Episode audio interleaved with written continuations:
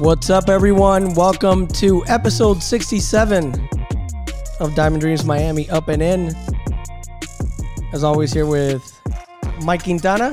67 strong. Very special, special, man. special day today. 67. We've been waiting for this one for a while. Yeah. We've been talking about this one for a while.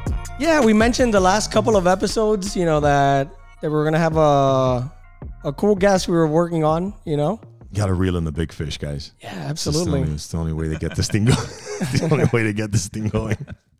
Absolutely. I know, I know you guys love listening to us, They're going to just- really love us today. just Armando and Mike, but No. al- always with a guest. Seen 800 With a- views. With, with a Uh, guys are out there. We're going It's- to break it's the happening. record today. It's Why don't you happening. do some? So that, that voice that you're listening to, former major leaguer, Yeah.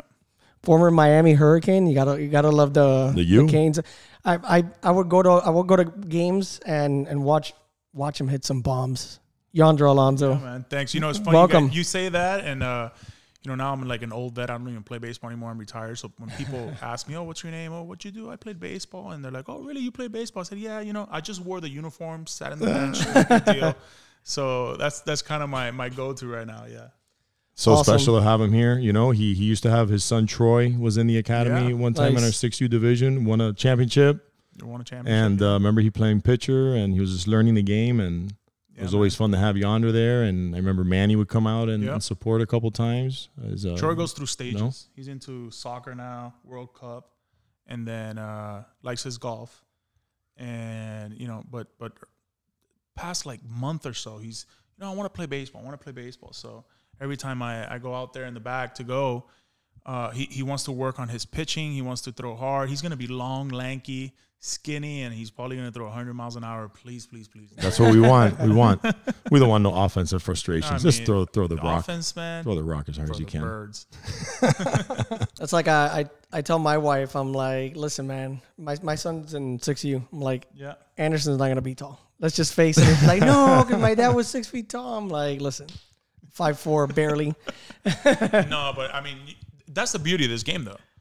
I mean, you can have Jose Altuve, Altuve, and then you can have Judge, and then you can have a unicorn like Ohtani that can do it all. So that's like it doesn't matter. I mean, I remember like Ronald Acuna when I played with him on TV. He looks massive and huge, and like this dude that can do it all. And he's six feet, you know, like six one, and, and he's hitting homers left and right. Like Luis Arraez, like Luis Arraez, you look at him and and you see him on the street, and you're like, oh okay, like cool. You know, he's five eleven, best six feet. Luis, don't get mad, but like that's you know at best, right? And and he's hitting you know close to four hundred throughout the All Star game. So like.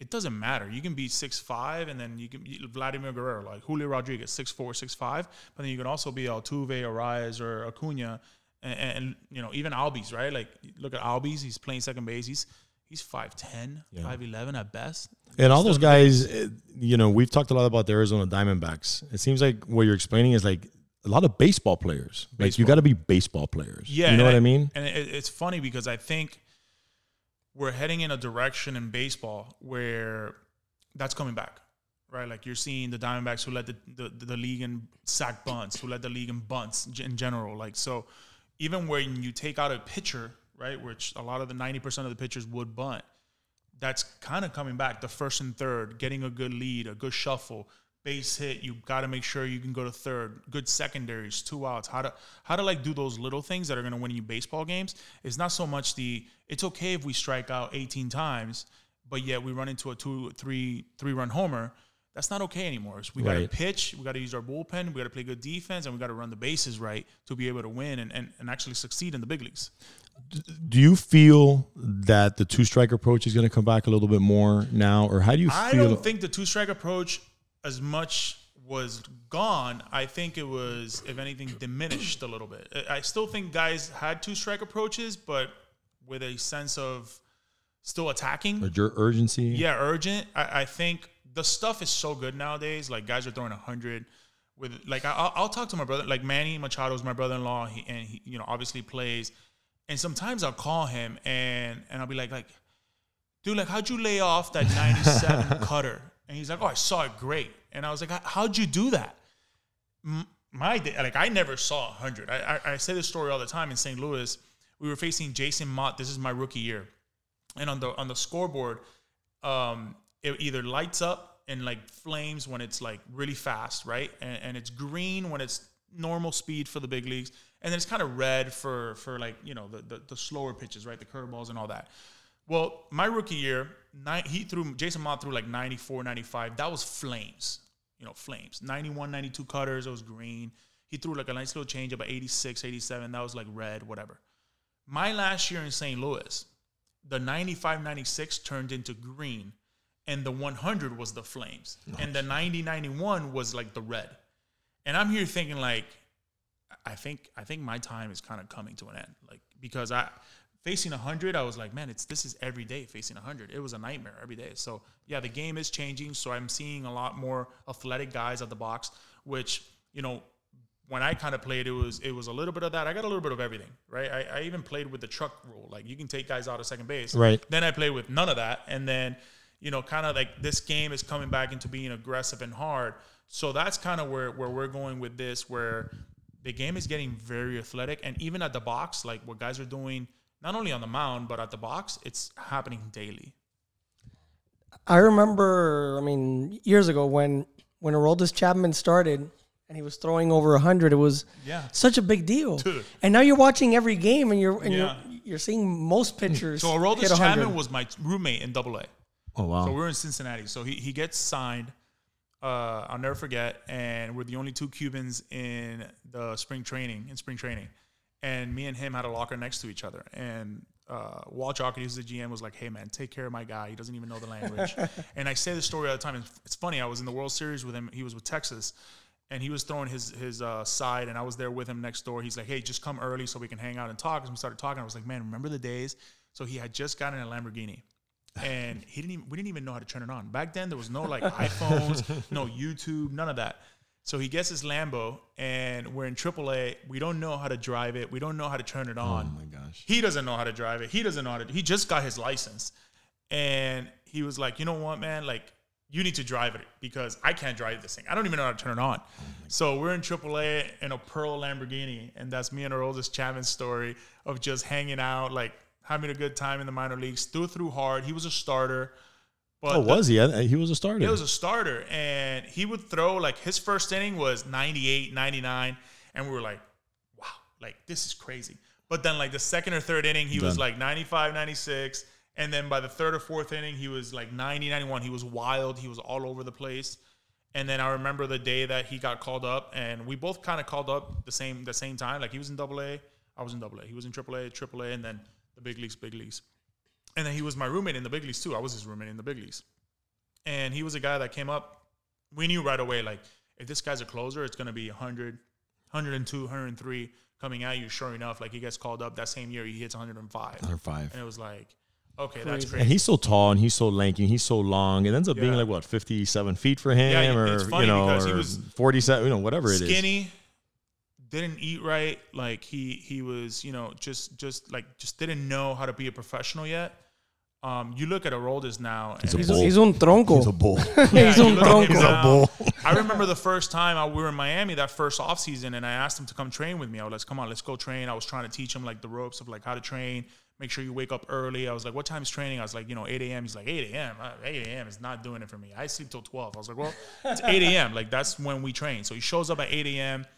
And my trainer at the time uh, makes him run like 10 hundreds, like nothing crazy, not time, just 10 hundreds. Get that cardio up, and then we're gonna go in the weight room. He lasted like 300s. It was 300 yard sprints, and he was out. He quit. It's like I'm, I'm not coming back. Like see ya. And I was like, oh boy, like this is gonna be bad. You look at him now. He's healthy.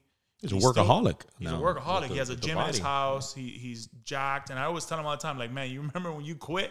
He's like, yeah, but now like he he's maintained what it's like to be a professional, and he's super dedicated, which is amazing to see. Which is something that I think is we're seeing more and more of it as players being more and more and more in better shape, oh, right? Oh, dude. Because you were talking about the guys throwing hard, and we're talking about a man, you know, Roldis Chapman. But what's up with these high school kids now throwing hundred yonder? Yeah, and, look- and like what's what's going on? Like what's different? What what do you see I is the difference starting, maker? I think it's starting like in little league. I, I think I think people are more educated than ever.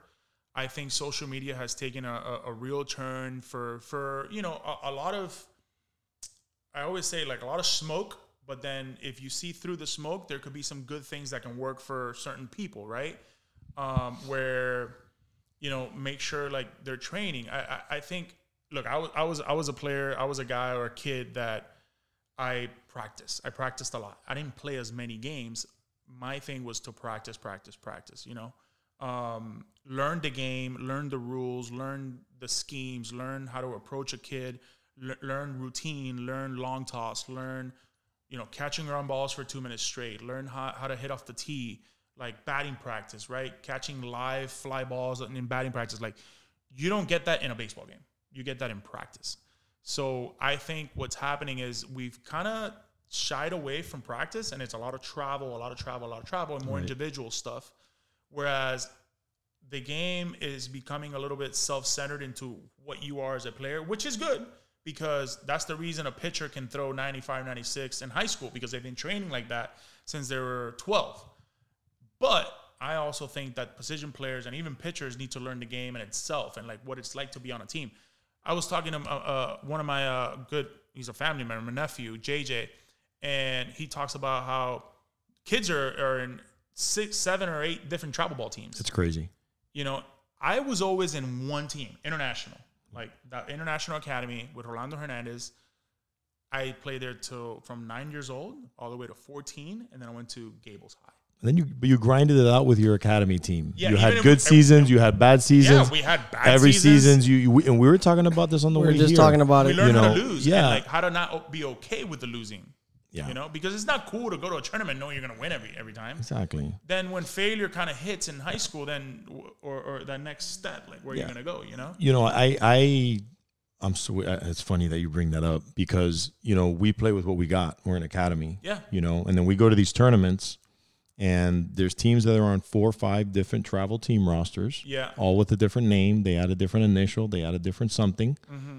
and it, it's wild. And then those teams come out, they stack up, they win, and then they want to bang their chest.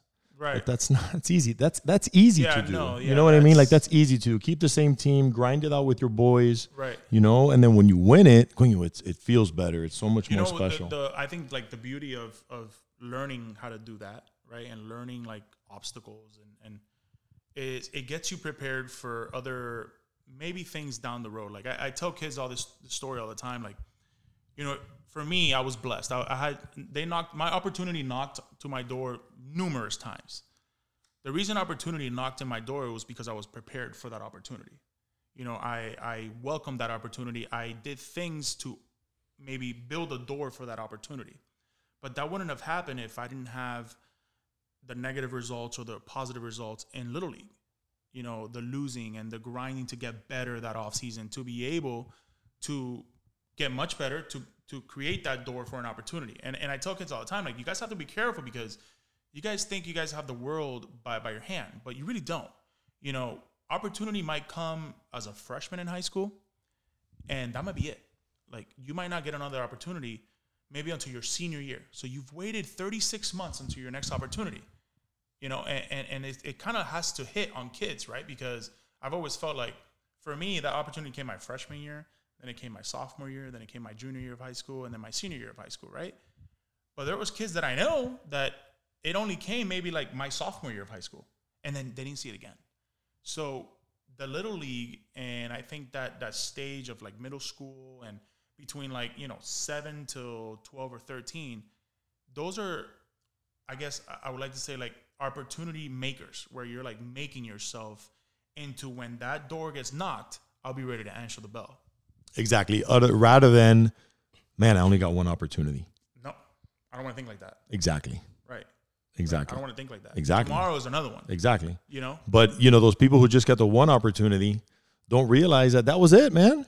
And, and, And- like that was it. What like I mean by you that know, too is the, the losing and winning, right? Because if you win, win, win, win, win, and you you're faced with this opportunity, and that person that's giving you that opportunity might bring another kid to face you with another opportunity that's dealt with losing and winning and, and grinding and, and getting better. But you've always had it the good way, right? Like you've always won all your tournaments, so you don't know any better. Maybe this kid knows the savviness of like a two-one slider, right? Because he's pitched in close ball games rather than a guy that's like, oh, it's ten nothing in the first inning because we're that good. right? You know, it's pitched. It's like the game, game of baseball is completely different. Do you do you find their value in in coaches staying you know with the same coach for a long amount of years? I mean, Hmm. That's a very good question. Look, I'm. I'll tell you this as a father, as you know, I never stepped foot on, on the field when with my son. never. I, I didn't, and that was. There And was I tried. There was a point to that. I yeah, tried. like there was a point to that because I wanted my son to get screamed at. I wanted my son to see a coach that he doesn't know, respect, understand that he's the leader, he's the captain, he's what says goes. I wanted that. Like that that's how I want my like my son to be seen as. I don't want other parents, other people to be like, "Oh, he's, you know, it's great. I would love to help. I would love to be that guy that can be like, I'm gonna uh, trust me. I can run a practice, Of course. right? I can run it with my eyes closed. I didn't want that. You know, I think it's good for parents need to understand what works for their kids. So it could be one coach, or it could be, you know, maybe another coach down the line. What I will say this is what I start, I have to finish. So if I'm with a coach for one year, we're gonna be with that coach for the remainder of the year. Of course. you know that's just my beliefs. Those those are the beliefs i've trying to put into kids because it's not good to be with a coach for two months and then you're going to have a new coach two months later. Yeah. and then another coach there's no stability. There's no consistency in that. So what do you think your, your son's going to do? Is he, his career is kind of he's going to go like that right? Because there's no consistency. I'm more of a loyal that you know i'm with you till the end of it once i believe in it this is where we're going. You know, we're we're not gonna go anywhere else, right? We're gonna learn here, and like to my, I'm I'm lucky, or I guess my son's lucky that I played the game of baseball. So if I see something that I don't like in practice, I could be like, okay, like maybe we can do it. You know, I learned it kind of this way, or kind of bring it up to somebody where maybe has the knowledge to want to learn or something like that. But for me, it's about if it works for your son and you're seeing consistency and you're seeing kind of this like a like a I like to say like a you put money in a stock and it's going up every single day. There's no need to change. If it ain't broke, why fix it? You mentioned, you know, you played for international for some years. Yeah, I grew up playing at Pascual, and I played there The from nemesis, man. From nasty. five to fourteen. and you had, you know, your your practices, and then you would play boys club. Yeah, That's just the way it Practice works. and boys club. So what what are the? I mean, you know, comparing to kids now, what are the pros and cons you see from you know the pros and cons from back then when the way we grew up playing, and then now with so much travel ball. I mean, I you know my my son's in six U. I got to I got to help out this year when we were playing MYBA. You know, and and and I and I saw you know you see one kid here and then another game like you know like Mike was saying he's playing another game and he's it's just a, Yeah. a, a, a That's what- lot that didn't a- a- exist a lot back of in your movement day. that didn't Like, exist back then You know, the recruitment now on the Instagram and and the parents Yeah. reaching out. Oh, if you if you want to borrow a player, it's ridiculous. like I saw I saw a guy and I remember I remember he he went up to coach Josh and I'm guessing the, the guy went up to you too he's like oh you know I got this player te lo presto for Yeah. and Mike's like if he comes to DD sign up, play for me. sign up, pay a registration fee, pay a monthly Right. fee, try good out. for you. I'll put you on the team. y, lo, Yeah. y lo prestaron But- y lo prestaron you know- he, he I think that else I think that what, and I'll, I'm gonna be as like you know PG as possible with this answer, because I took pride in saying that I was from Miami. Like I took pride saying that I played little league in Miami. I took pride in saying that I, I played an international, even though maybe Pascual was the best team every single year because they were. I took pride though in saying that I played high school ball in Miami as well, and I went to UM. Well, that was built not by me, but by other people be, before me, because they were loyal to our squad, my squad. Like this is me, right? Like there was no, like if I played with him from I was nine years old till fourteen, and let's just say we played more than not, more more than not, we were gonna go to probably the same high school, and we were gonna we were gonna be like, hey, we're gonna run game here. You know, we're gonna run game here, and we're gonna be in varsity together, and then we're gonna face you, who's going to the other school, and all of a sudden now that becomes a rivalry because this is my squad. You know, this is the Miami way, and then down the line, we're gonna be uh, at the University of Miami, all three of us. How about that? And now we're gonna say, no, no, we're from Miami. Like we represent this city, and we represent my parents, and we represent the people that came before us, and we represent. So this is the Miami way, and and I think that's how that's been lost a little losing bit. Losing it. We're losing it because there is none of that. It's it's very watered down. Everything's watered down. Like you can play with me today, tomorrow you can play with him, and then there's no connection. Like right, there's no like if you're the right fielder and I'm the first baseman, and there's a bloop behind me, I don't know your speed. I don't know who you. I don't know if you're gonna call me off. I don't know if That's you're gonna true. say ball, ball, Right. ball, or I got it, I got it, Right. got it. And we might be in Little League today, but tomorrow we're in a Connie Mack World Series where there's 15,000 people, Yeah. and I can't hear you because I've never played with you. Right. So I think that's what's that's the problem. But obviously, this is something that's fed not by the player; it's fed by the parent. And and Yeah, is I it think it's fed by the parents. is yeah. it is it a lack of? I understand losing. You know what I'm saying? I get it. you know, um, but is it mm-hmm. is it is it is it a lack of of not understanding losing, or is it is it a lack of just wanting to win all the time? Because mm. literally, if you don't win, they're gone. I think it's both. I think it's you've answered that question. I think it's I think it's actually both. I think that it's wanting the best for your child because you want to kind of tattoo a winner in your child's mind, but there's also that that side of like I don't want him to to kind of like lose, right? Right. Like I I like going to places where I'm like, you know, I want to see I want to see how he's gonna struggle today. Right. Like that's why I, hey, you want to go hit some golf balls? All right, let's go play. We're gonna play from the red tees. We're not gonna play like I'll tell him. We're gonna play from the red tees, like the the the seniors red tees. Well, why are we doing that? Let's play a little bit shorter because you know I'm a kid. No, you want to play golf? We're gonna learn how to play from these are the tees. Like this is This is the, the shortest tee, and it's gonna take you 12 shots to get there on a par four. Suck it up. Maybe next week it'll take you 10 shots, and it, it sucks. I mean, yeah, it takes you know one hole takes 30 minutes, but I'm trying to do the same thing when it comes to like baseball or whatever it is. It's okay. It's okay to like you know kind of struggle like that. That creates thick. We are Miami. Like Miami is thick. Like we we are thick blood. Doesn't that also create great conversations on the way home though? Like for example, you're you're a dad and, and- Yeah. and you go home after a loss, like there's got to be an extreme value in what you have to do as a parent to talk to your kid to make that loss a win mentally Mm-hmm. or whatever. Um and then also on the good days celebrate it. But it, if it's win-win like like Yeah, there's You know no, what there's I no mean? like, there's not that value, right? there's not that Like value. That man. You know what? Let's let's go let's go celebrate today because you scored a goal or like you know you, Yeah. a- you went two for four today. You ran the bases right. You made a good catch. My dad always used to tell me like you can go one for four today, but you can save three runs on defense. So like we're gonna celebrate if you go 0 for four or 0 for three with a walk, but then you made two diving stops with men on third and and you ended up hit, you know getting a double play. We're celebrating like you got two hits, three hits. How's your dad doing by the gotta- way? Haven't he's doing seen him. great. Last time I saw him was in Doing Tampa Miami there. He's What's he working up out, to? getting after it, dude. He's, he's GQ man. GQ man. Taking care GQ, dude. He's got good hair. He knows It's what's like man, up. it's unbelievable. He knows what's up, man. Good Yon- bloodlines. Yonder, Yeah. you you mentioned uh, rivalries, right? And Mm-hmm. you mentioned you know international and Pascual, and before that, like when I when I was growing up, I'm I'm a little bit older than you, but it was Pascual with Latinoamericana, Palmas de Junco, Florida Lions, that that crew. Rolando had Little Havana right. before. I used to play against his son Rolly and Kiki Bengochea. So um, you know the, the the whole rivalry thing starts from like you said from like very young here in Miami, and then in in high school I went to LaSalle. We had our rivals. You know, I'm, I'm, I'm- Gables had their rivals as well.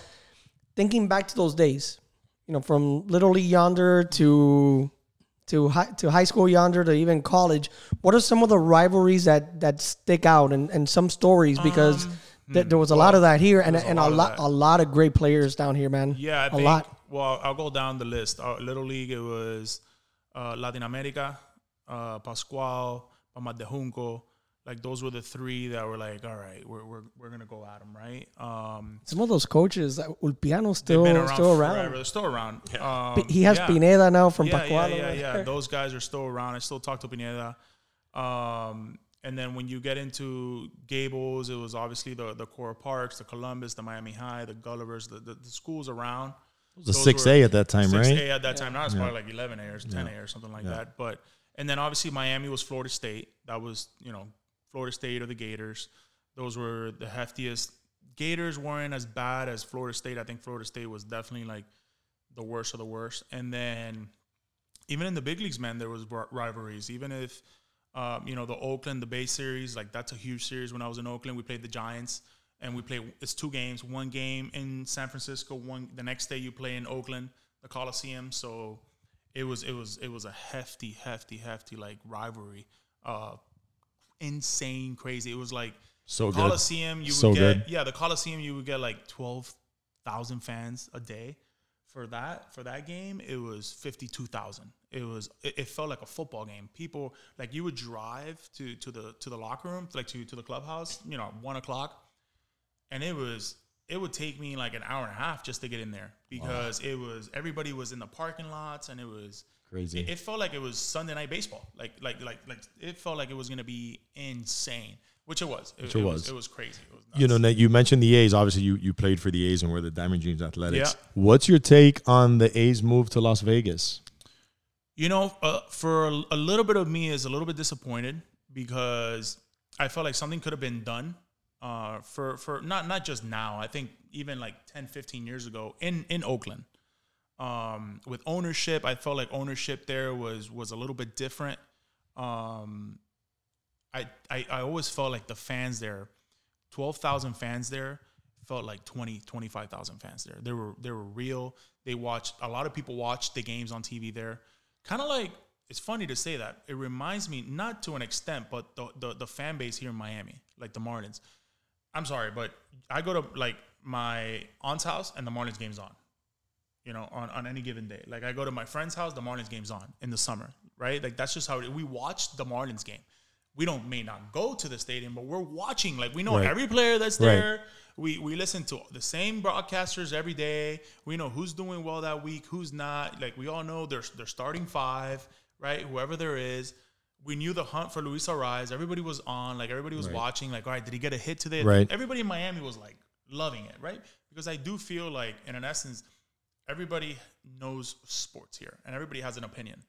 That's just the reality of Miami. You know, you're gonna have a, like you may not be watching basketball year. The finals come around, everybody knows Everybody- for, for who's the starting five. Yep. You know what I'm saying? So like for me, like that's that's Miami, but that's also Oakland. People people watch the game of baseball there, and they understand it, and it, it's kind of it's bad in that sen- in that sense. But I think in Vegas, man, that's gonna be electric. I think free agents are gonna want to go there. Um, tax purposes They're, gonna be. they're a- a- squeezing a that parking different- a little Oh, tight. yeah. They're, they're making it fit. like it's gonna be it's fun. like I it's, gonna, be, cool. like that. Next to the think it's gonna MGM. Are Yeah, they gonna keep the name Las Vegas Athletics? I don't know or yet. That hasn't. I don't know if Oh, that's man. been discussed just yet. I hope don't know they if do. the colors are gonna be the same.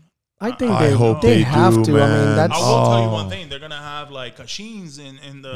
yeah, but they got they got to keep that green. They got to keep that all white. I would think. I mean, I They gotta keep the, it. I will look. I wore. Green How are we gonna have a big league team, not the Athletics?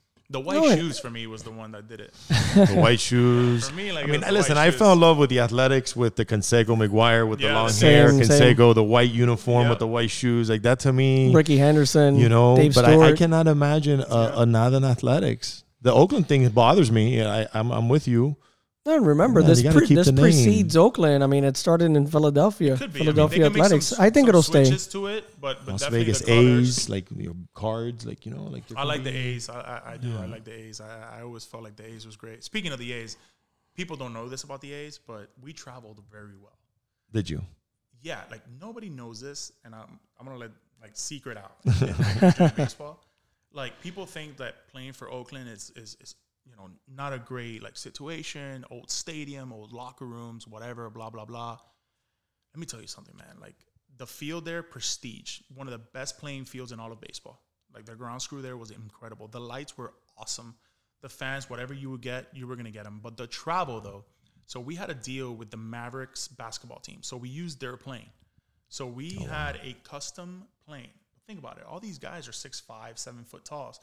You got baseball players that are like six feet, six two. So we were getting these seats that were like couches. So you had couches, and then you had to stay in the uh, hotels that were by the Mavericks. So you were staying in like Four Seasons, the Ritz, all these like beautiful places. Awesome. So 81 games, you felt like a rock Wow. star. and then the other 81 games, you're kind of grinding a little bit, but it was great. Playing there was incredible. I mean, you're, you had Napa an hour and a half away. Right. Like, that's where Oh, I learned love Napa. Wine. Like you were, you were an hour 15 away, man. Like you had an off day. You were An amazing I'm, I'm- weather. I'm, and- going. I'm going back in July to Napa. Oh, dude, Amazing weather, you know. into love it. Napa. Yeah. with, with Oakland, you know, um, and I was just watching it again the other day. Aside from us as Cubans, you know, growing up with the whole Canseco thing and McGwire and all mm-hmm. that, um, you know, obviously Oakland made headlines for years with Moneyball. Mm-hmm. You know, the that that Billy Beane approach and the way that they approach the game, and we see we see other teams trying to emulate that now. You know, for some teams doesn't go so great.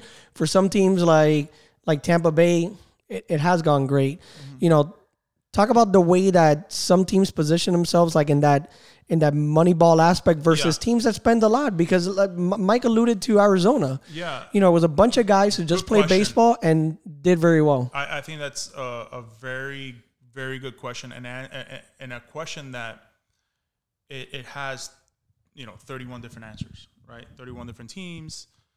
Some teams do it well, some teams don't. Some teams depend on it, you know, 90, 95% of the uh, of their games. Some other teams only kind of see it about 20 to 30%. Like I love the fact that the Rangers won with a Bruce Bochy manager and a GM that was a former player.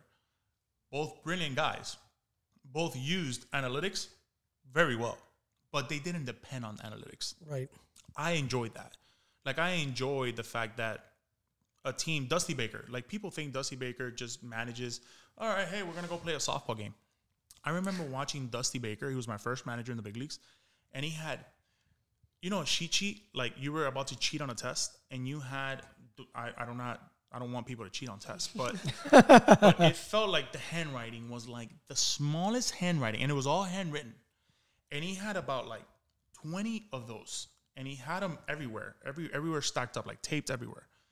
And it was all from the analytics department and what he would research and his history of players and guys and teams. And then he would go with his gut as prepared as he was. And you, you look at Dusty and you say, wow, he's he's an old school manager. He's not. He, he is he's he's every manager. He's a prepared manager. He uses analytics just as well as you know, like he wouldn't have me go pin, when I first came up, he wouldn't have me go pinch hit just for the hell of it because I was their best bat off the bench. He wouldn't do that. You know, he would have his guys, Miguel Cairo, myself, Juan Francisco, Chop Frazier, and he would have me have spot starts on guys that he felt like, you know, this guy's a single baller that Yonder likes going the other way. This is tailor made for Yonder Alonso.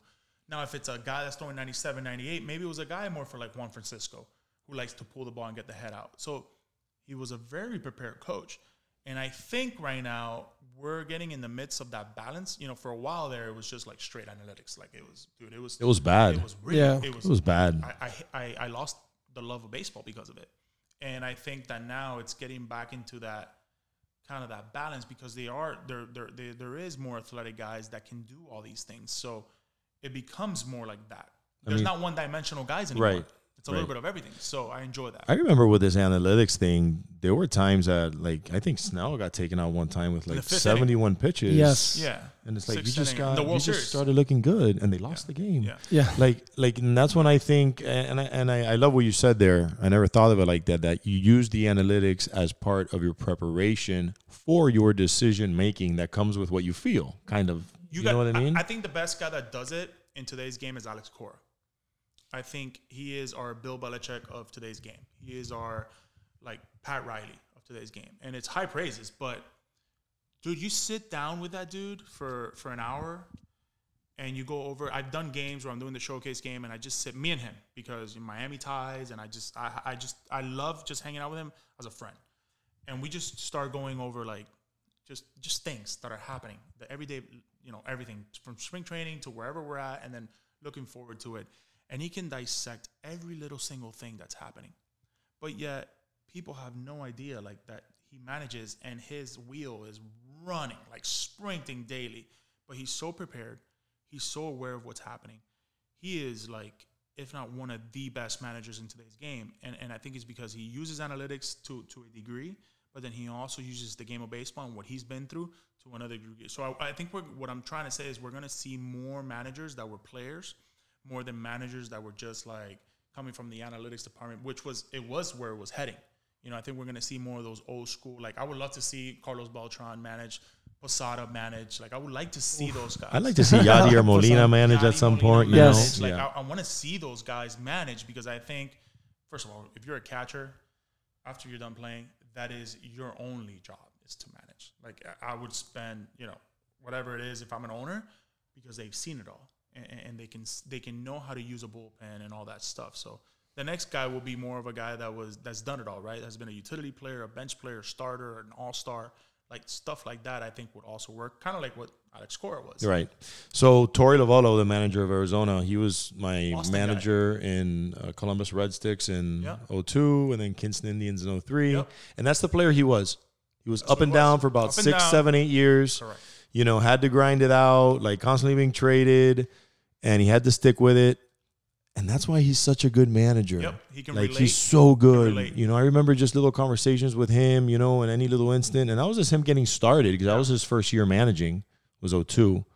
Um How I cool mean, is he's it so to have a manager that kind of understands your vibe? so good. you know, like I, I was lucky. I had Dusty Baker was my first manager. Then I went to Bud Black, who's been around the game. Yep. God, he's he's he's un, he's gonna have a statue at some point. And then from there, I went to Bob Melvin. And then from where, there, I went to Tito Francona. And then from there, I went back to Bob Melvin, uh, to Buddy Black. And then I had Snit from the Braves. Wow. So, like, like I've had them all, but I've had really good managers. Like Tito was incredible, different but incredible. Buddy was awesome but different as well. Bob was a catcher who had seen it all, so it was like a little bit of of everything. Yeah, even trickling down to Miami, you know. Jim. you had- I mean, Jim Morris was. He just got indi- uh, put into the uh, Hall of Fame for Yeah. the College Baseball Hall of Fame. I mean, that's that's incredible. No, that's uh that's all big time, man. And it's uh, you know, the the different approach of managers and all that. It's fascinating to watch. And it's fascinating to watch the way the the game has has evolved, right? Yeah. Because like like Mike was saying, you know, th- there's there's some games that you you you're watching and, and you're like, why the hell are they taking out this pitcher? oh, yeah, this guy's throwing a, I'm- a I'm watching gem. I, I'm in the World Series, and, and this year I saw Merrill Kelly get pulled in the six and two hits, like 80 pitches, and I'm going like, dude, it, what are we doing here? Like, we, we, we got to play the long game here. This got to go seven games. You know, it can't go five. It can't go six. You know, it, we got to play the long game here. And see, like one team did it, and then another team didn't, and then that you can you can feel it. You can feel that the Diamondbacks just they ran out of pitching. They, they really just did. They ran out of pitching. They had no pitching all all season. We were thinking in the trade deadline, you got to go get pitching. You got to go get pitching. They go get Sewald, their closer. But other than that, they didn't get anybody else. They signed someone now this offseason. They they They're got going finally- to. yeah, they're they're, yeah. they're starting So- to like. Hey, you need pitching, man. Yeah. No matter what. Like, and that's that's the fun thing about like little league and and high school and all that. The game is coming down once again to pitching and defense wins you games. It, it, always has been like that. Always. It, it might have been there was smoke in the in the area where it was like the three run homer and the the pitcher that can strike out 18 guys. But at the end of the day, you got to be able to go long into games, give it to your bullpen.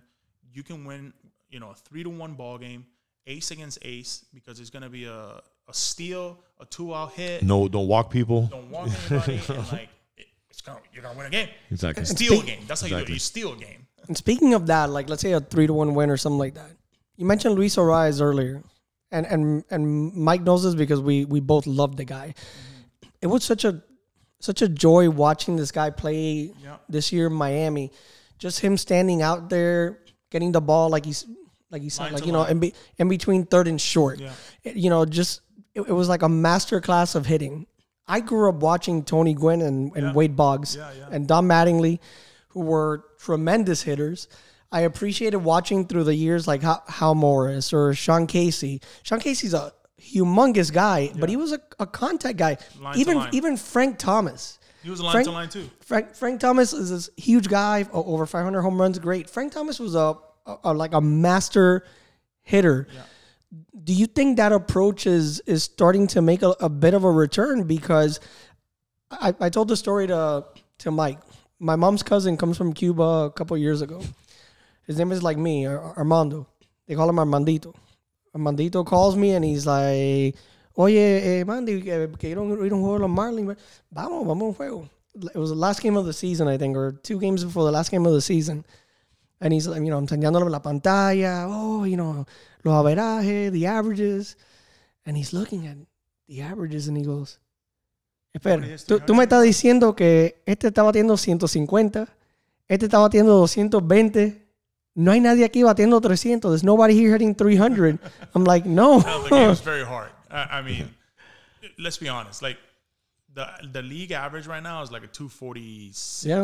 There's only nine guys that's over 300 this Yeah, year. man. I mean, yeah, It's hard. It's hard. you know? Guys are throwing 100 now. The analytics with with pitching. I think if anything, analytics is going down that road, right? The pitching road, the spin rate. You know how much your, your vertical angles and and things like that, where they can dissect. The good pitching coaches can dissect a swing, not a pitcher. They can dissect the swing that will work against that in the pitching department. That, that's all it is. You have a stable of different horses, right? It's- you don't have you know 12 guys in the bullpen that are all Seabiscuit.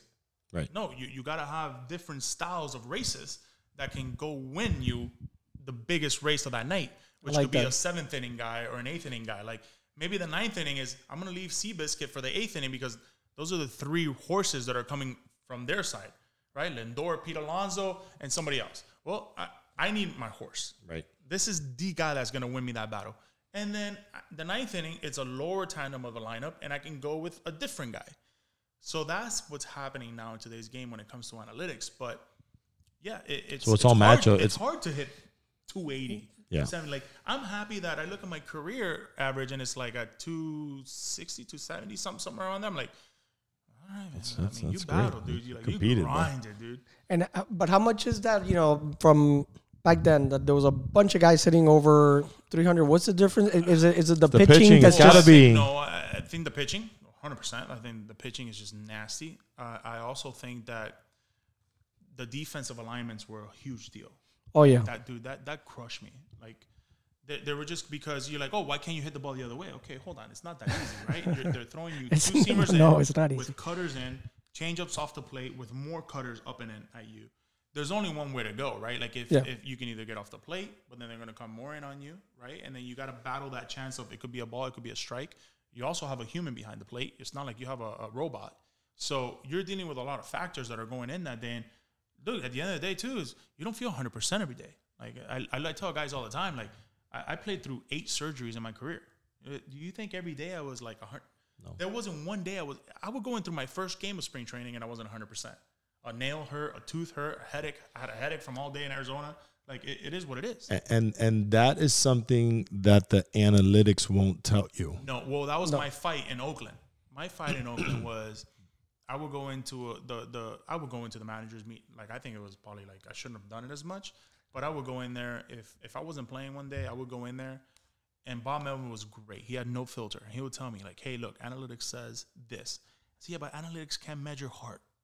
And, and today I feel really good. It's a one o'clock game. Half the team's sleeping, and I'm ready to rock and roll.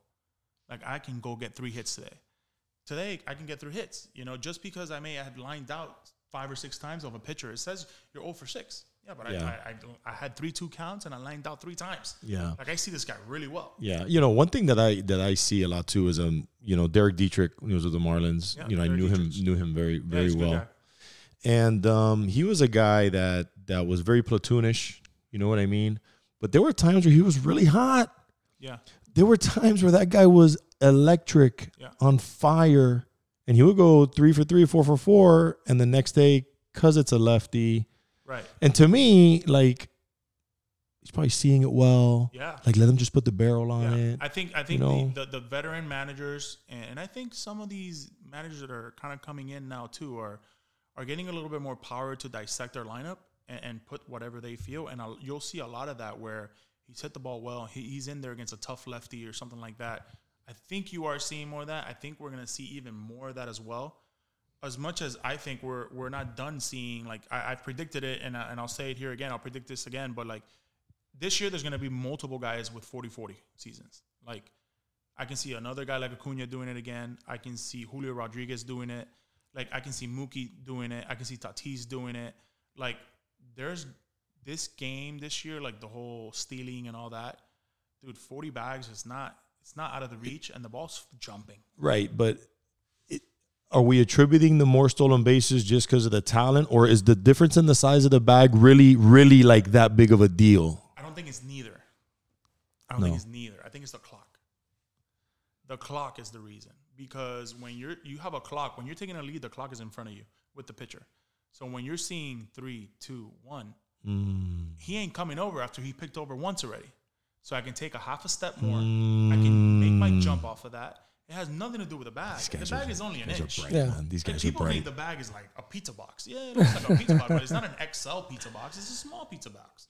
It's like it's small. and also with the rules on the amount of times you can pick off, you kind of can guess You can correctly. guess like I'm going here, right? If it's if you've picked up once, you picked at me once, and let's say it's a one-two count, more than that, you're not picking at me again. And then if I'm seeing that you're holding, holding, holding, and it says three, two, one, You're going. and I got some speed in me, See ya. I'm riding, like I'm going. So I think that's what's happening. I think it's more the clock and the actual rule of the game, which is like you can pick over as many times for me to go. The first base coaches are incredible nowadays. These guys are as much as like the hitting coaches are great, the pitching coaches are great. First base coach is incredible. He he watches video all day long on pitchers, so he knows when to go. If his elbow just hits or whatever, so if he looks up one time, then you can go as a freebie. He picks only on the way down, or he picks on the way up. Like these guys got it down to a T. It's amazing because you never think about. You always think about the third base coach. Like, No. oh, you know, that's the guy. First That's the guy. That's the guy. But you're the first base coach. First base coaches, you look in the big leagues, and they'll be with a team for 10, 12, 13, 14 years. There's a reason why. Like, because they're really good at what they do. They always have two or three guys with 20, 25, 30 stolen bases. I guarantee you those 30 stolen bases are not because the guy is really, really talented. Oh, John he Jay. needs help. He John needs Jay. like guys. He needs guys that are going to help him, you know? So a lot has to do with the first base coach, too. Yonder, the the- you know the the time goes by so quick, and we have so so much that we wanted to uh, to ahead. ask you. Um, Shohei Ohtani, the the unicorn. You know, we spent I think most of our podcast episodes talking about Shohei Ohtani and where where he was going to end up. Obviously, you know the the Dodgers, the money, the deferred money. Yeah. Uh, talk about that whole situation because you know we um, obviously he, he's getting paid pretty much what he deserves to get paid as a as a two way unicorn, like we've said, right? I mean, the guy's amazing. Uh, but that that deferment also, you know, what, what the Dodgers are doing. I mean, they're they're playing within the rules, so it's, it's Yeah, yeah, smart. it's within the rules. uh, but what what do you think uh, I about thi- I what they think did? A lot of a lot of teams do a lot of the deferments. I think that's the normal thing. I don't know. No team's ever done it for that 60. amount, Right. right. No, no teams Like 68 a year. right? So, so there's something that they're seeing, right? The Dodgers are seeing we have a 10 year window. We have a 10 year window to win as many games as possible, and what happens down the line, we we shall see. We'll figure it Right, We'll figure it out, right? As we all know, like capital income goes up and down daily, right? That money is going to be in an interest fund, getting interest off that money, right? So the Dodgers are making interest off that. Mm-hmm. With that being said, I think what Ohtani did is he wanted to go to a place. Weather was a huge deal for him, right? He wanted to be in a place where he was going to pitch and it wasn't going to be 20 degrees or it wasn't going to be 95 degrees, right? Why? Why does he do that? St- stability, conditions of your body. Like you can play when you're older at 38, 39 in everyday 72, 73 degree weather. It's very hard and it takes a toll on your body when April and May it's 15 to 20 degrees and then in July it's 95 with 80%, 90% humidity. That's tough to play Yeah, because you're facing like a roller coaster daily. Right. So your body goes, your bones go through a, your tendons go through through a situation. So his place was always going to be somewhere where it was going to be either in a roof or it was going to be in a place in the West Coast. That was the, the reality of it. And now, when it comes to Ohtani and what he does outside the field with New Balance and all the things he's got going on, he's an international player. Like this guy is a player we've never seen before because he's from Japan. So what he does in Japan for the people there, what he does in California for for the Asian community there is crazy. Crazy. Like like the t- TV channels. I mean, there's people that literally had to move their families from Anaheim, where they're at, you know, an hour north to LA. Like kids had to be moved from that school. People don't realize that he carries a load of of cast everywhere that they go because Japan TVs and all the all the all the channels there they broadcast all their stuff that's happening with him. So it's not just him that you're signing; it's a whole community that you're signing. It's a whole country that you're signing. And I'm So- sure he's going to do 50, 60 million a year on, on endorsements. Oh, he I'm does. sure. Oh, he does very You well know? with New Balance. He does very well with all the the stuff that he's got going on outside of of New Balance. He he's making, if not the same amount that he would be making in a year. right. So he's gonna be fine. And I think for him, it also gives him a, a, a chance to bring his buddy back. Right, brings brings the dude back that he played with him in WBC. He's gonna be incredible for them. And then on top of that, now all of a sudden you you put flexibility. Right, you can go get Teoscar Hernandez. Yeah. Right, you can go re-sign another dude. You can go get your guy. You They can go make from some moves Tampa in the Bay, trade right? deadline. Tampa Bay, Glade, uh, they signed the pitcher. Yeah, Gla- Glasnow. Tyler Glasnow. Yeah, Glasnow. You trade for him. You, you go make a trade for him, dude. The Dodgers are just and and, it, and it's. I'm really intrigued how it's gonna go this year for them because, and I always say this all the time. Like, and, and people kind of look at me sideways when I say it, but then they start thinking about it and they say it. It's much harder to win when you're expected to win. And it's a lot easier to win when you're like the Cincinnati Reds, who were Arizona. they're going to lose 95 games. The Arizona Diamondbacks, they're going to lose mm-hmm. 90 games. They're not going to be a factor in this division. or, or Texas the Rangers. or the Braves are going to win it all. The Braves are going to win it So all. listen, Like, as far it's as- very hard, yeah. man. It's very Yeah. hard. The Dodgers figured out a way to get the best player in baseball for basically no money for the next 10 years. Smart. Let's bucks. win now. Let's get some guys Yeah. and let's win it, Yeah, you know? and, and long term, and then figure it out later.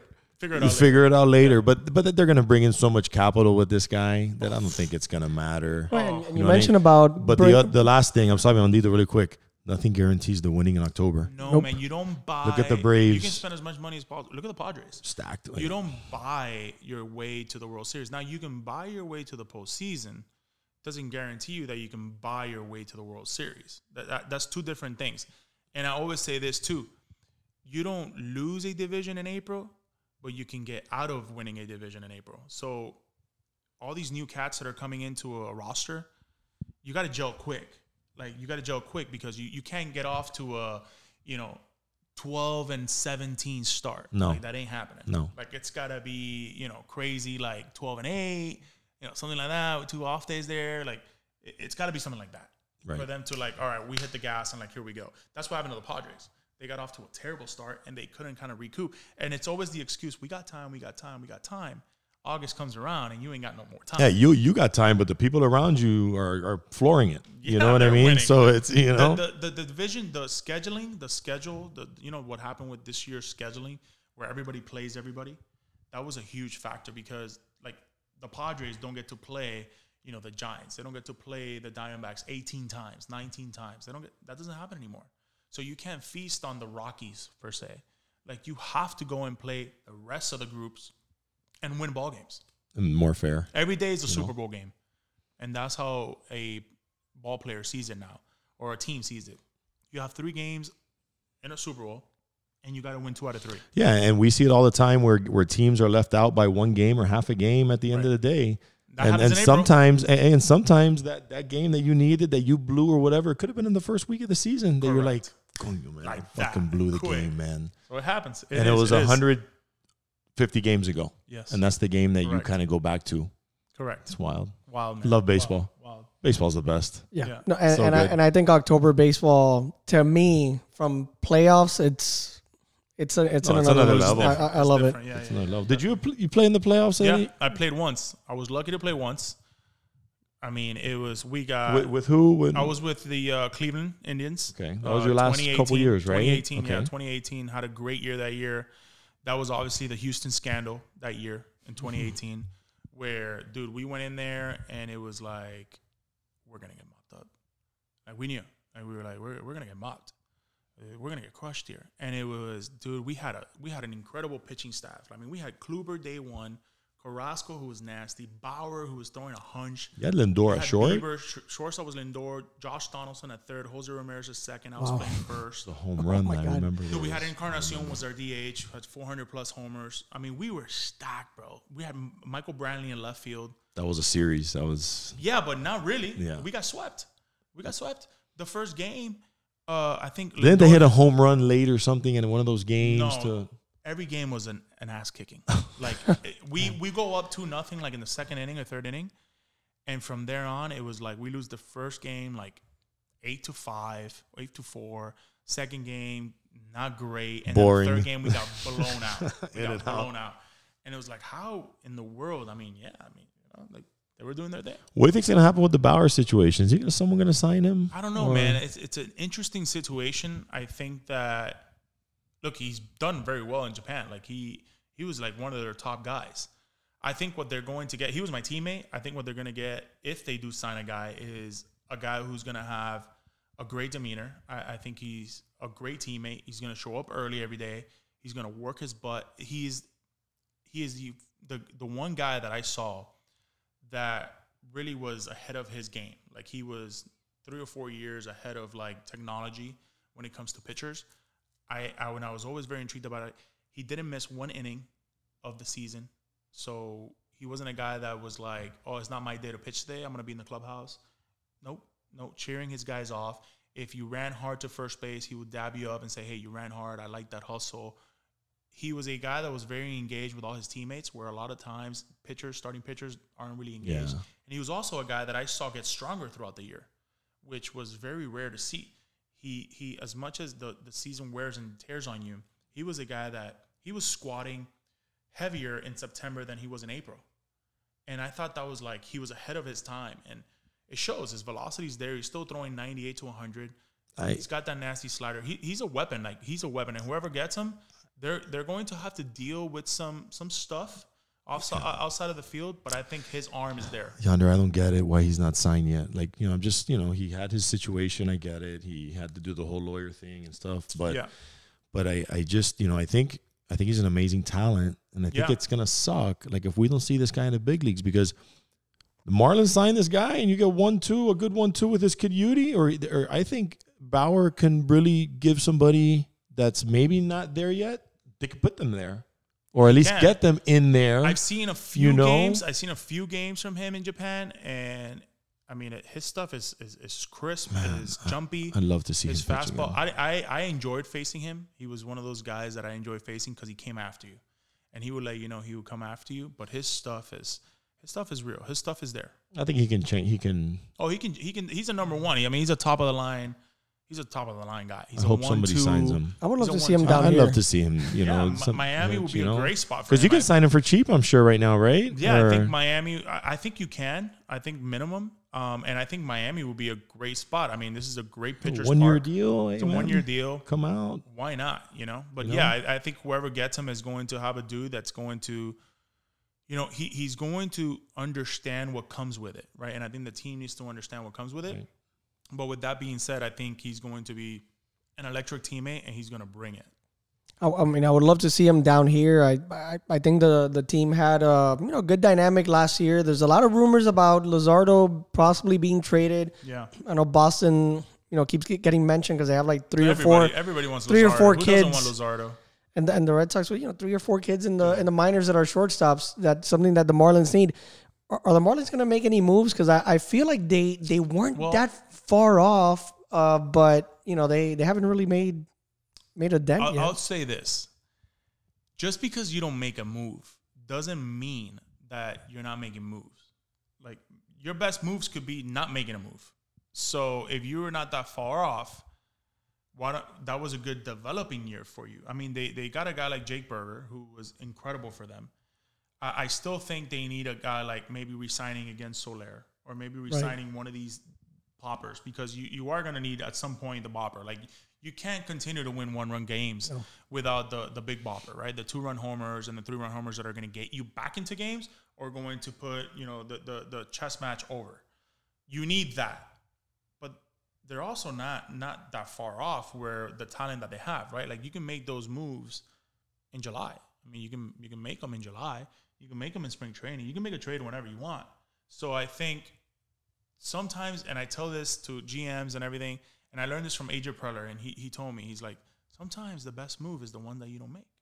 Like we don't need to go. I remember when the Tatis suspension, everybody wanted Tatis. The time is now. Trade Tatis now. Why? for what? Like, there's no need for that. You know, right now, like, there's people talking about all these trades. Like, Jazz Chisholm, you know, he, he might get traded. Why? He was hurt. He hit almost 30 homers, yep. almost stole 30 bags. You have a weapon in center field that decided to play center field his first year. Like, he never played center field, and he was pretty much a gold glover. You have a you have an absolute weapon there. Yeah, yeah you so don't trade him. You don't trade him. You don't trade those guys. If, if anything, you continue the process and I still think they're not that far off. No, you know those memes come up, and the Marlins logo, only team that hasn't Dude, made a move, and everybody I starts. Know, and know, it's the same thing. Another, another reason to sign Bauer is because they won't have Sandy this year, and I and I think ba- I yeah, think Bauer I think Bauer would be amazing here, man. They got dudes coming back too. Yeah. They got they got dudes. In, the Marlins have dudes in AAA that that, that are nasty. Like they they got they got guys. Eury Perez was Eury amazing. Was, I remember watching Eury. Wow. I remember watching Eury in the Futures game and I, I know the guy that that uh, signed him, Adrian Lorenzo, and called Adrian and he's like, dude, I got this kid. He's gonna maybe go to the futures game this year, but wait till you see him. Sends me some video, and I was like, this is the next Sandy Alcantara. And he's like, yeah, but nobody even knows him. And sure enough, futures game, I'm doing the futures game, the play by play, and here we are. Like, and they asked me about who's the guy that you most like to see here. I said, Eury Perez. Like, this is the dude guarantee you this guy could win a Cy Young. Like he is going to be top two, top three, could win Rookie of the Year next year.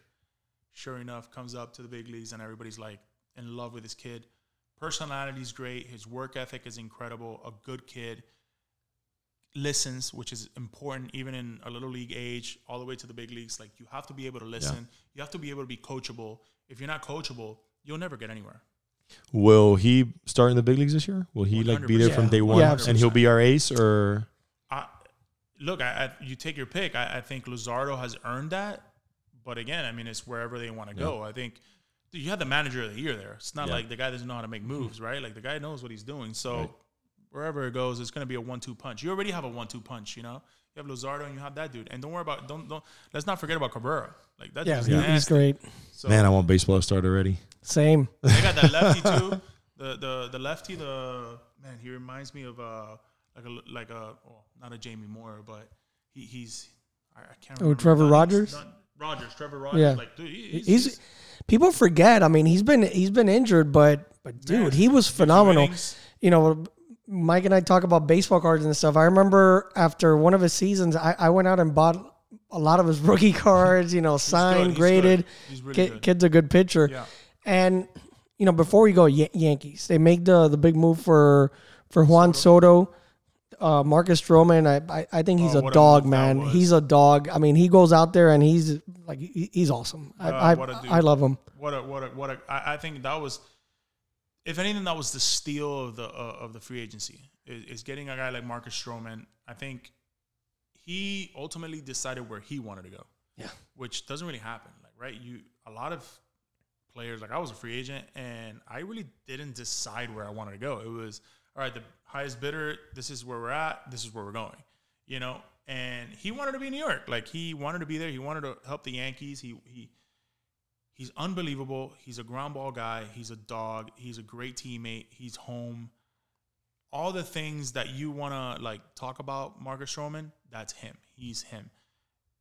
He is going to help out that young core of group that's coming up. He's going to help him out immensely.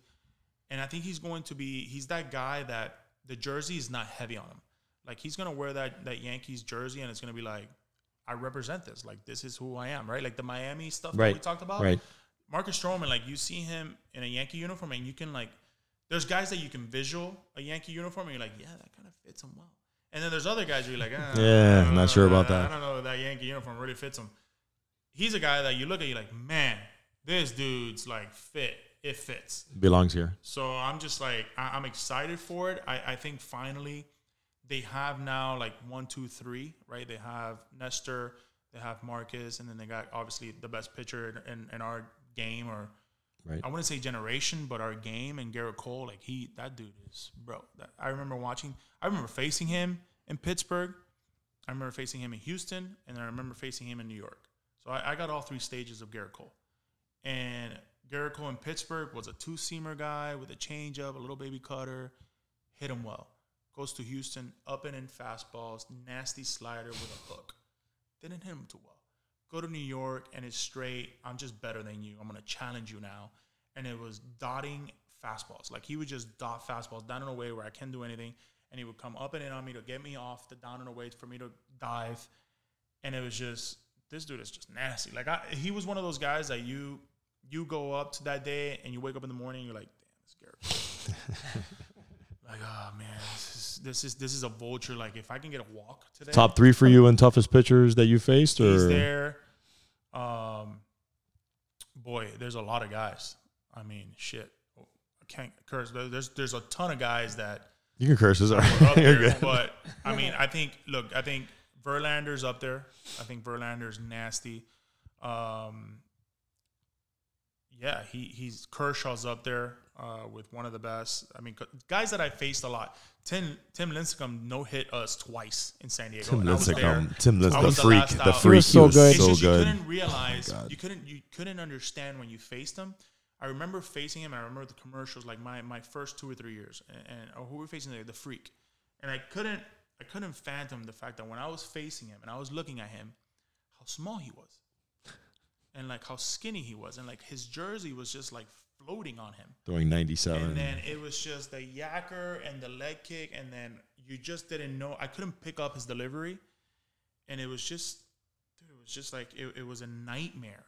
And, and I was the last out to his first no hitter against us. I hit a fly ball to left, and we knew like by the third, fourth inning that it was a no hit stuff. Like hit, we were coming back into the dugout, and guys were just chirp, chirping like, "We better get a hit." we better get a hit. Like if we don't get a hit in the six, it's over. he had a he had a four year span. That guy Oh, that he was the best. It- it's just like- you couldn't understand that skinny little thing was throwing 98 with a hook at like 80. His curveball wasn't like the Barry Zito curveball, the Kershaw curveball that's like 75, 76. It was like 82, 83. So like it had tilt and then and then it was like okay, like you would say it's got to start at the bill of my helmet for me to go. Like it's a go-go. But then if it starts at like your nose, you have to abort, abort, abort at all at all costs. But you're talking about your nose and like you're talking about inches where it needs Yeah. to start. It it was impossible. I like I knew it was coming, and I was like, I mean, oh, dude. He, I mean, they, they did win it three and three times in five years, right? Yeah. With him leading him and Cain. Cain you wasn't know- as hard to hit as much as Lincecum. Lincecum was the it factor. Cain was a good two, though, right? I Cain was yeah, he was a good too. Uh, yeah, he was. They, they won it three they had times in five though. years, man. Then They they had had Posey, they they had had Bumgarner, they had Bumgarner. Posey. Bumgarner was tough to hit Bumgarner was because nasty. Bumgarner. What a great team. Dude, Bumgarner Stacked. was standing the first base side of the of the rubber. So think about facing that. So he was throwing sideways on you from like right center. So the ball was coming. And out. he's a bulldog. He's a Yonder, give me. bulldog. You have to, like, Now that you bring that up, I, it's popped into my head two, three times during this podcast. But give me your take on the lefty lefty thing as a hitter, because I, I hit Regards lefty and I, I, I, I the, Well, the difficulty and and and why it's like lefties can get Well, subbed and why is it what, what's what's the give me your take on you can't be scared to get beat, and that becomes an ego situation. Like you can't be scared to break your bat. Like you can't be scared to give up an at bat. And like Tony Gwynn was very good with me about that. His last couple years, he was in San Diego, and I was a lefty. You know, so he, me and him had a lot of talks. Like we were going to the cage, and it was hours of just talking in the cage. He would like one day I was like mesmerized. Like he would put the ball on the tee, and like we would talk hitting, like what to do. We had a lot of not. I, I didn't have a lot of similarities to Tony's, you know, Gwynn's swing, but a lot of the mental side of Tony Gwynn and myself were very similar in regards to those days. And and he and I remember one day we were in Dodger Stadium and I'm like in a funk, man. I'm like 0 for like 14 over 15, rolling over balls, like lefties hitting hook foul balls to first base. Didn't like it. I, I didn't like the where I was at. Tony didn't like it. And Tony during that time was doing the games. So after a game, I leave like five guys on base. Seventh inning, I leave two, bases loaded in the ninth, roll over, double play, and I'm going up. Dodger Stadium, the old locker room, now it's a new one. Old locker room, you had to go up like two flights of stairs, like, and then the locker room was there. My locker was the first one on the left. And as I'm walking up, Tony's sitting in my locker. And Tony goes, Meet me tomorrow at 11:30 in the morning in the cage. So I'm like, You got it. So I'm showering and I'm thinking, like, man, what, what the hell does Tony want with me? You know, tomorrow at 11:30 in the morning. Like uh, guys don't show up till two o'clock. Show up at 11:30. I show up like around 11:15. And so I get up early in the morning. I tell my dad, dude, Tony Gwynn like wants to talk to him. My dad's like, bueno, okay, well, Yeah. you, you gotta go. Gotta go. Like, go now. and I'm like, oh, it's eight in the morning. I, I'm, I'm gonna go. You know, I'm gonna go. So I, I get an Uber and I show up and, and I show up like at 11 and I'm I'm going walking to to the clubhouse. Tony Gwynn's there waiting for me. He's got a fungo. And he goes, meet me in the dugout.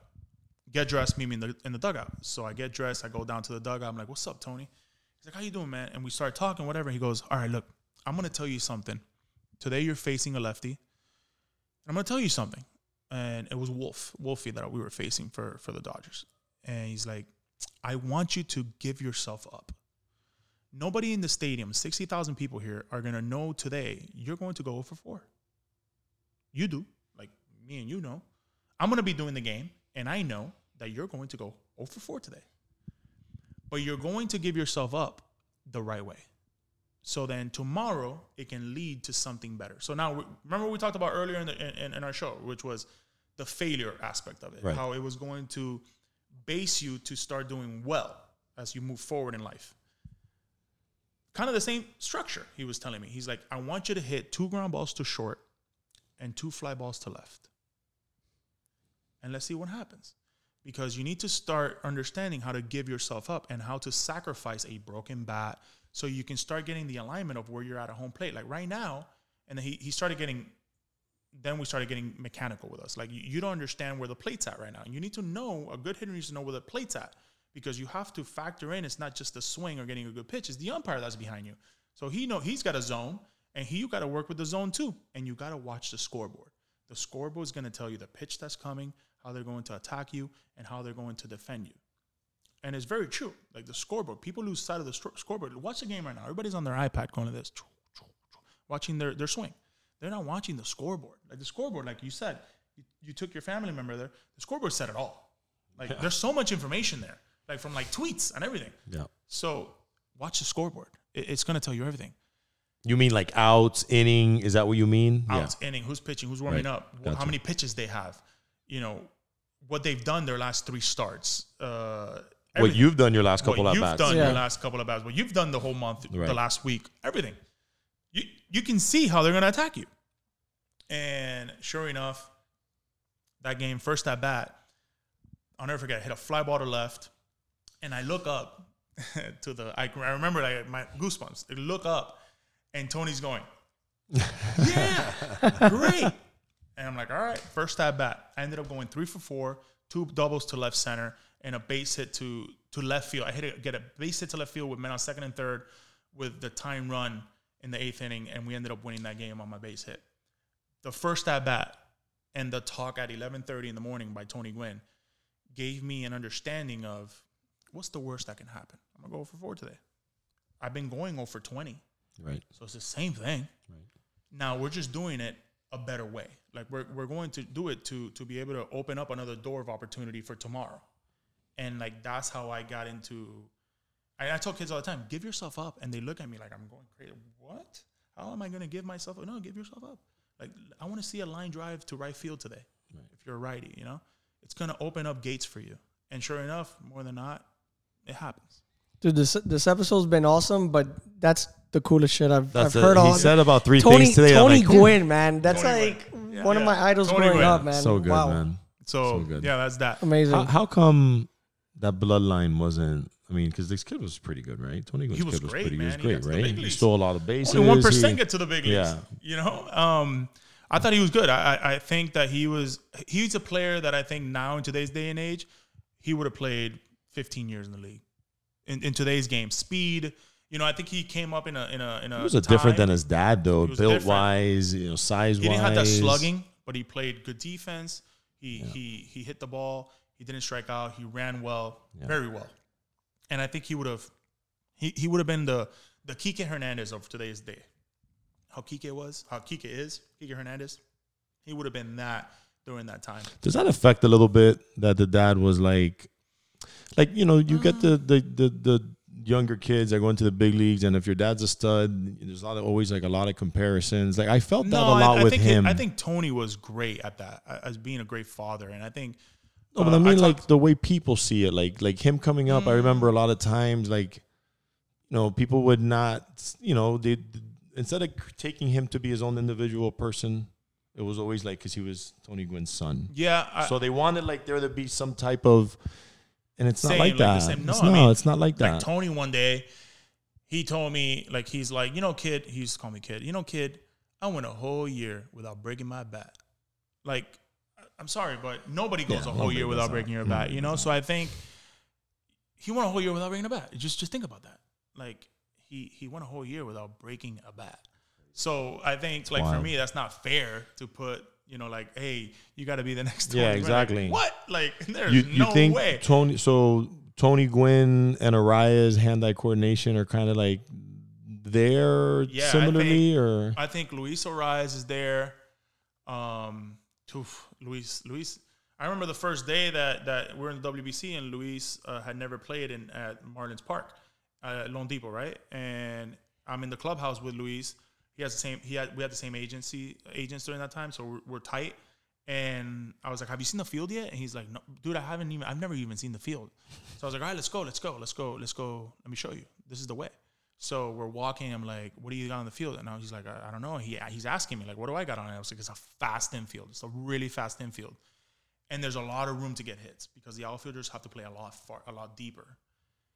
And he, as soon as he walked in, as soon as he walked into the stadium, he goes to me, "Boy," he's like looking around. I'll never forget. And he, we're on the third base side, and we're like kind of by the on deck circle.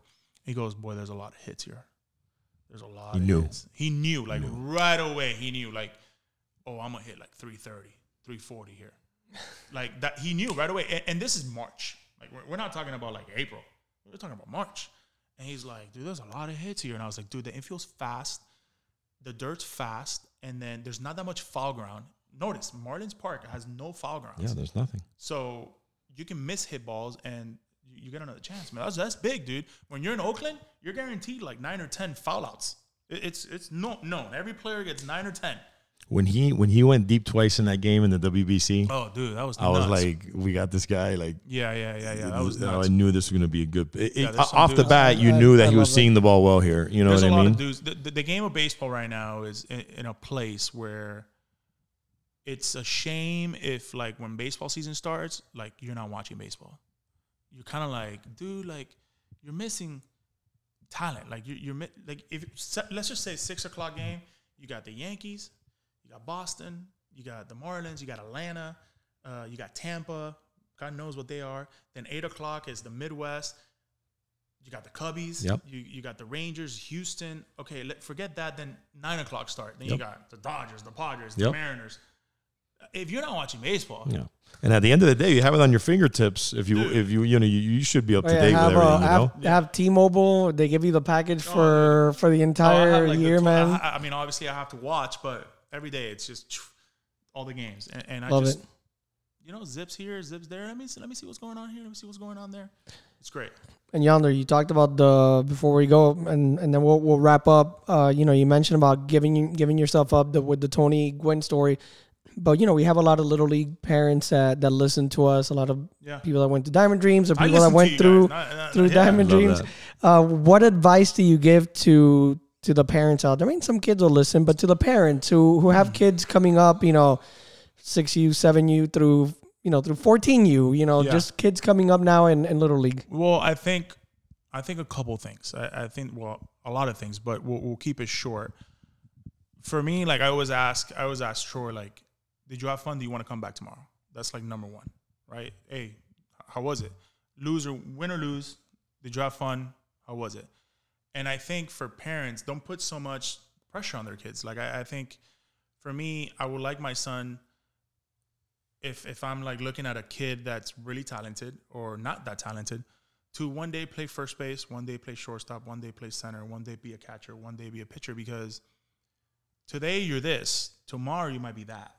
And if you don't have a baseline of how to play all nine positions, you won't even you won't know where to go. Yep. And, and I'm very like strong at that. Where I, I, I when I see it, I see it all the time. I, I saw it at Right. DD. Yep. No, no, mi hijo es tercera base. No, my son's a third baseman. Whoa, Your whoa, son's a baseball whoa. player. Your son wears a uniform. Let's start there.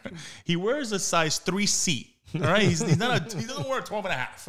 You know what I'm saying? Yeah. And I have a I have kind of like a thing for that where I'm like I just laugh and I'm obviously as you know I'm not Yeah, coaching I'm, in, I'm chilling in my chair and I'm just there like dude like let let the kid Let the kid play. yeah, what, what do you want to play today? You know, obviously you have Yeah. one inning you'll play here, another inning Yeah. you'll play there. And as you get older, and, and I tell these kids all the time, like by the time you're 11, you should know if you want to go pro or not. Like that's the way I see it. When did you know? Well, mine was different. Uh, mine was a little different because of my how I got to this country, like the way I. You got here. about You were ten, right? We're Yeah, I got here. I was nine, nine. and my dad played ball. I, I my that. uncle yeah. played ball. My godfather played ball. Like everybody played ball. So when I got to this country, it was just It was already ingrained in you know, it was my mom, my dad, and my sister. And my dad and my mom, I would see at seven in the morning, and I wouldn't see at till eight o'clock. And then I would watch my baseball tonight, and I said to myself at nine years old, I am the only hope. Like I am the only guy that can get him out of this. So I can see my mom at three o'clock, and she can take me to school at nine a.m. So my mentals were a little bit different at that age because I knew that for my mom not to clean offices anymore and my dad not to clean bathrooms anymore, I was the only hope to make it. So at nine, I knew like Locked you're wearing in. the uniform today. Yeah, locked in. Yeah, I didn't play football, I didn't play basketball, I didn't play hockey, I didn't play soccer, I didn't play none of that. I played baseball. You know that that's what I did. So I had a different, you know. Now, did I learn doing that? Now as I'm, I'm an adult, like, dang, that was that was tough. Like that was a lot of pressure as a nine year old. Would I want that for him, for my son? Not necessarily. I think it's good, but I also would want him to to to enjoy life. Now, by by the age of 11, 12, Right. you either got it or you don't, my man. Like we got to know. No, and and 11 or 12, you should no, know. you Like, should know. And and I agree with you because it's got to click. It clicks for you. it It, clicked for you at nine. Yeah. You knew at nine. Hey, Yeah, listen, this yeah. this is But this is clicked what I even want more to at do. 11 and 12. Right. Yeah, yeah. Oh my goodness. So- So 12, it really clicked. So you you get to high school. You get to Coral Gables, right? yeah. And you play varsity from the very beginning, or Yeah. no? From the very beginning. hmm And then you you committed to UM your junior year, Sophomore year. sophomore year. Okay. I've been wanting to ask you this question.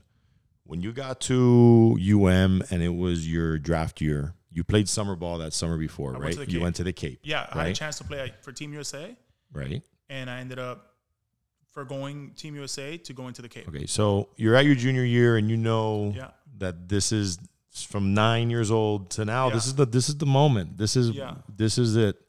When did you know? Hey, my life's gonna change. Well, I think. Hmm, Because I, I remember, so I remember when I was in management, um, you know, because I used to own sluggers with Gaby Sanchez as yeah, far as yeah. stuff like that. I remember I just started working in it, and he was like, "Well, you gotta, you don't know what the first rounder looks like." I'm like, "I have no idea what the first rounder looks like. Like I'm new into this." He's like, "Well, you got to go see Yonder Alonso at UM. That's what he looked like." I remember going to a couple games, and I remember saying hello to you a couple times, and and saying, "Okay, well, this is the kind of the baseline that I that I had Yeah. for that." So mm, as you've gotten older, I'm sure people have told you a million Yeah, little yeah. stories like that, yeah, right? yeah, yeah. I, I think my junior year, I- I knew I was going to be a first rounder because of my cape, because of the cape I had. So I'm during the time my agent's Mike Maulini, who's, who's very well known here Right, in Miami. of course. Dade. He was on our show. We He's had him on our show. Incredible person. And we go to the Cape. We decided to go to the Cape for going Team USA. And he goes, if you bang there, you have a chance to go like top 15, top 20.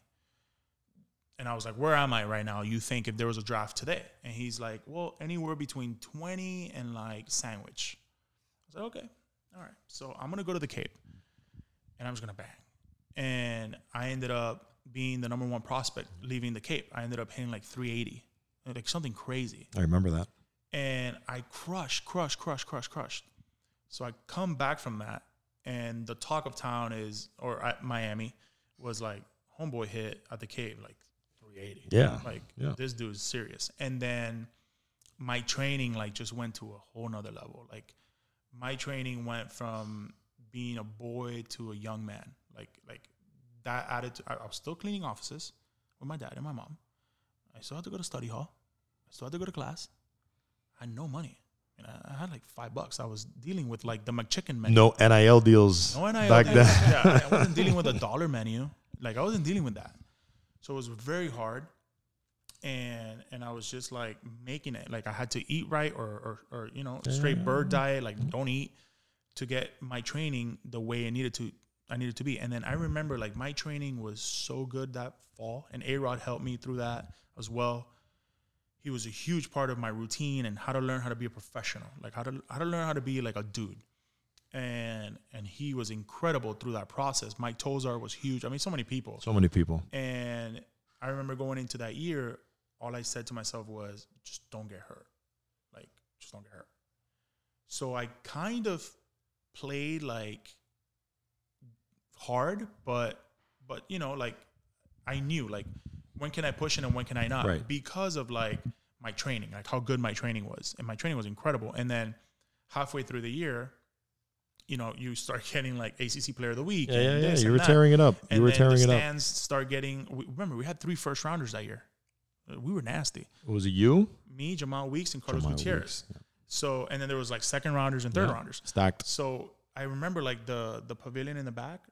It, it started like first the first series, you know, 15 scouts. Dude, like by halfway of it, it was like 70, 80. remember, like bro. the GMs, GMs It were coming. impressive. And it was like it was a real deal, like It was impressive. But it all had to do with the team. It all had to do with these with guys that I had played in little league and I had played in high school. And like Jemile Weeks, I played with him since I was a freshman in high school. And Dennis Raben and like the list goes on and on. But I had played with these guys. There was a baseline and it was like Miami against the world. Like that was that was like the attitude, right? Miami against the world. Like that's who we are. And I remember one day we were with Jim Morris, and every time after a practice, we would say Omaha. And we started saying family, family. And Morris got like pissed. Like he got really hot. And we all had to go up to him and we're like, you got to understand, we've, everybody here, we've played since we were in high school, like in middle school. So for us, this is us against uh, the, the world. This is us against the world. You know, it is what it is. And I think it was like the only time in his career that he let that Yeah, slide. it. But other than that, like it was us against the world, and and Miami was. I knew I knew kind of like that that summer of Cape. I knew like it was it was a real It was deal. real. Yeah, GM started like talking to me, having meetings. Like I wasn't having meetings with the cross checkers anymore. No, no, no. It was a real deal. Like I was high, high level guys. now with like GMs, and like I was like, oh man, like GM, like all right, like Mike Hill, you know, like Yeah. guys that were higher ups, and I knew I was like, all right, I'm into something here. Well, listen. Not only not only was um is Yonder obviously was a badass 305er baseball player, but the guy on MLB Network is the man. Yeah, he's Dude, awesome. this guy's the man. I, I I take pictures of him in the morning and I Yeah, send yeah, it to yeah, him. yeah, I yeah. love the shoes. Oh, I, I, I love he- watching him He's the there. best dressed guy in that MLB network. There's no doubt. Most handsomest, and bro, he he's his words. I always tell him, bro, just keep educating. He's doing so good. Yeah, well, We appreciate you, my Yonder. lady, my lady Sarah does it well. Yeah, she she, like she dresses me up. Like that. good taste. Yeah, I just I just put it on like I do. I, I do it with my baseball uniform. I just wear it. We Hey, really appreciate your Yeah, time, we- we brother. appreciate you, Absolutely, man. Really appreciate absolutely. your time. Anytime, anytime. And uh, you know, we could have gone on for like four Ever. hours. Yes. So we we'll need to have That's you back on. We got to do it again. Let's do it. Yep. Thank you, Yonder. And this has been Diamond Dreams Miami Up and In, episode 67. See See ya. ya.